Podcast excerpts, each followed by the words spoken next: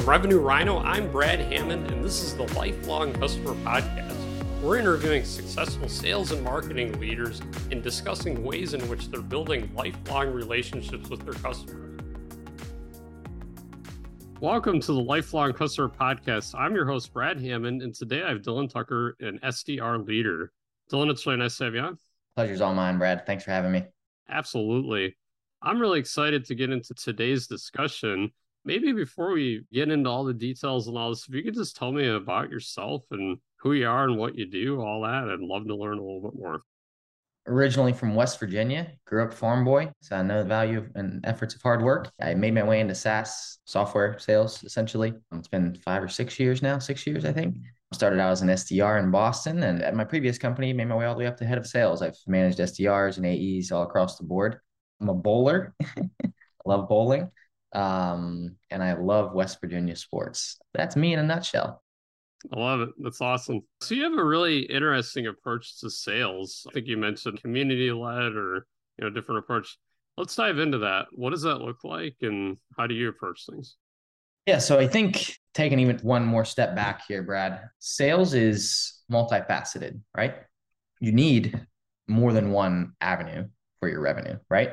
Whether that comes from inbound leads, whether it comes from outbound efforts, whether that comes from a community you've built, whether that comes from what have you. You need to have multiple ways for the revenue to be driven.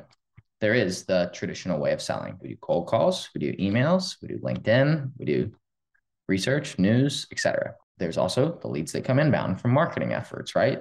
And then there's this community led way of selling, meaning you built this community, for example, Salesforce, of their massive amounts of customers well, how does Salesforce really know in all these customers or in all these prospects that are asking these questions who might want to buy, who might not, who wants to buy, who's their best customer, who's their worst customer? So ultimately, digging into that community led way, you're able to find areas of pure efficiency all across the revenue board from customer success and retention to new prospects looking to buy. You're able to essentially give the prospect a better hand holding as they enter your funnel.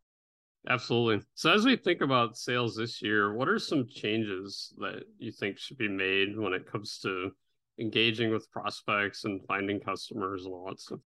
Yeah, I think something really interesting, right? Company plug. I, I recently became an advisor, co founder of a company called Opnbx.ai. And essentially, that's where I think a big change is going to be coming for us. And what I mean by that is, is what Opnbx does is it helps you to personalize better and more efficiently. A big thing five years ago, people were sending a bunch of mass automated emails, and that was the new way of doing it. Throw a bunch of darts at a wall and see if it works. Leaders are tired of that crap, honestly. There's a much easier way to unsubscribe now, and it's very difficult to break through the noise. So the question is, how, as an SDR or an AE or a sales leader, how do you break through the noise, right? How do you beat out those competitors? It's all about personalization, taking that time, taking that effort, at least finding the most efficient way possible to personalize your emails, personalize your phone calls, personalize your reach out in whatever way possible. Whether it be you're sending mail, I don't know, whatever whatever you choose to do in your specific realm of, of sales, personalize. And that's where people need to stand out in this year. I love it. It sounds like AI will enable personalization at scale. What does that look like? Like, how does it work? Do I make a template and then I send the AI someone's profile and give, give me an example. Yeah, so I think I think that's a great question. So how AI would work and specifically with the product I'm advising for is you essentially plug in a LinkedIn profile. It pulls things like engagements, it pulls the abouts, it pulls the recommendations, it pulls these details. And you would highlight whatever you want to personalize on, your message is created. Not everyone's LinkedIn profile is going to be perfect, right? Which is why there's going to be multiple avenues of sources. The way that AI can help us, we still want to be people in our messaging. And I think it's very hard for things like ChatGPT to sound like it's coming from a real person. You can still have a general person touch to it. I think the true efforts here, and one day AI will ultimately sound like a person. It may not be today, but I, th- I think the real goal is for it to get as close as possible sounding like a person. And if you have to tweak one or two things to make it sound more like you, do it. But ultimately, driving a lot more efficiency, saving you more time, ultimately giving you the opportunity to scale at a much faster rate with that personalization at scale, as you said. Absolutely. So, how should a company approach prospecting today? Um, you know, obviously, this personalization at scale, maybe use AI. Is it still like emails or LinkedIn messages or, you know, what channels and all that? I'm a fan of multifaceted. There's this guy that used to be my manager. His name's Sam Nelson. Was my manager when I worked at Outreach.io. And his philosophy was personalize once, benefit 10 times. Wherever you put that personalization. For me, in my system of approach, it's in the first email. But even though I did that first sense of personalization, when I were to go and call that person or, or when my reps were to go and call that person, right? The prospect, whatever they're reaching out to, they still use the personalization. Typed up my personalization in the email. Then I go do a LinkedIn touch, but I still personalize the LinkedIn touch. Then I give them a phone call. I say, hey, this is what I learned about you. This is how I know who you are. And this is how I know we can help you. Right. Um, so I think it's not about just finding one place to do it. It's about doing it all across the board. Love it. Let's talk about LinkedIn brand building, optimizing your profile, making sure you're trusted authority. I, I see you on LinkedIn a lot and engaging with people and commenting. And how, how do you go about doing that? What are some just top tips there when it comes to LinkedIn? LinkedIn is so powerful. It's kind of amazing how powerful it is, right? I think some of the top tips is there's actually a lot of companies out there that are willing to help you with this kind of stuff as well. I specifically I joined a company called Brand 30 a while back and it's created by one of my colleagues from Outreach. Actually, his name's Andrew Mewborn.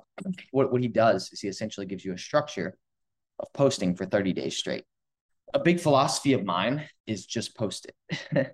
Not every post is going to get you 10,000 likes. I've posted some that got me seven, you know, and I sat there and thought about it for 30 minutes, an hour, when instead I could have just did it in five and not worried about it. And then the next one could have got me 500. So I think the biggest tip in my brain is just post it if you don't feel like posting, live in those comments, man. Those comments, people see, people notice you. People notice that you're reacting to them, that you're talking to them, that you're, you know, wanting to see more, which ultimately drives them to interact with you as well. All in all, relationship building is the massive key. Don't be afraid to message people. Don't be afraid to interact with people and just post it. Absolutely. I love it. So how do you set up SDR team these days, set them up for success? Like how do you structure it? What does that look like? So I think that's a great question because there's a lot of ways you can do it and it obviously depends on the company as well. But at a general high level, first thing you need is a handbook. So I built for every company that I work for a 10, 15 page handbook that explains to them what they need to complete in 30 days, what their week one and two looks like, what their week three and four looks like, gives a high level view into whatever company we're working for, value propositions, people who they need to meet within the company, different tools that you're going to be using day to day, what your job and the sales journey looks like at the company that you're working at. Not only that, how does it compare to competitors? What you need open day to day, how to check Salesforce, right? How to dig into outreach and Salesloft, how to use ZoomInfo, how to use LinkedIn Sales Navigator, use your email, calendar, and Slack, all the above. And probably the most important piece of the puzzle is how to sequence people or put people into cadences, whatever, whatever term you want to use, how to book meetings when you get those wins. A truly important thing when it comes to training SDRs is instilling positivity. It's a very difficult job, right?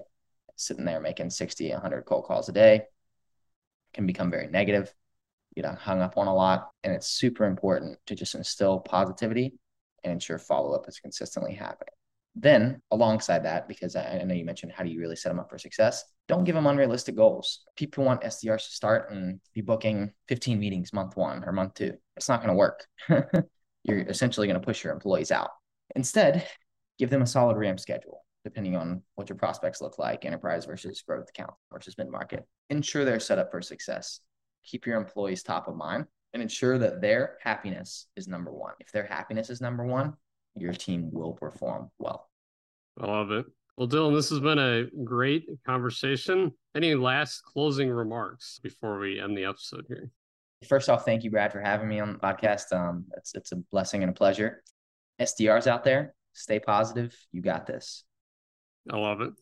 Thanks so much for joining, Dillon, and sharing all your wisdom insights. Much appreciated. Yeah, of course. Thank you.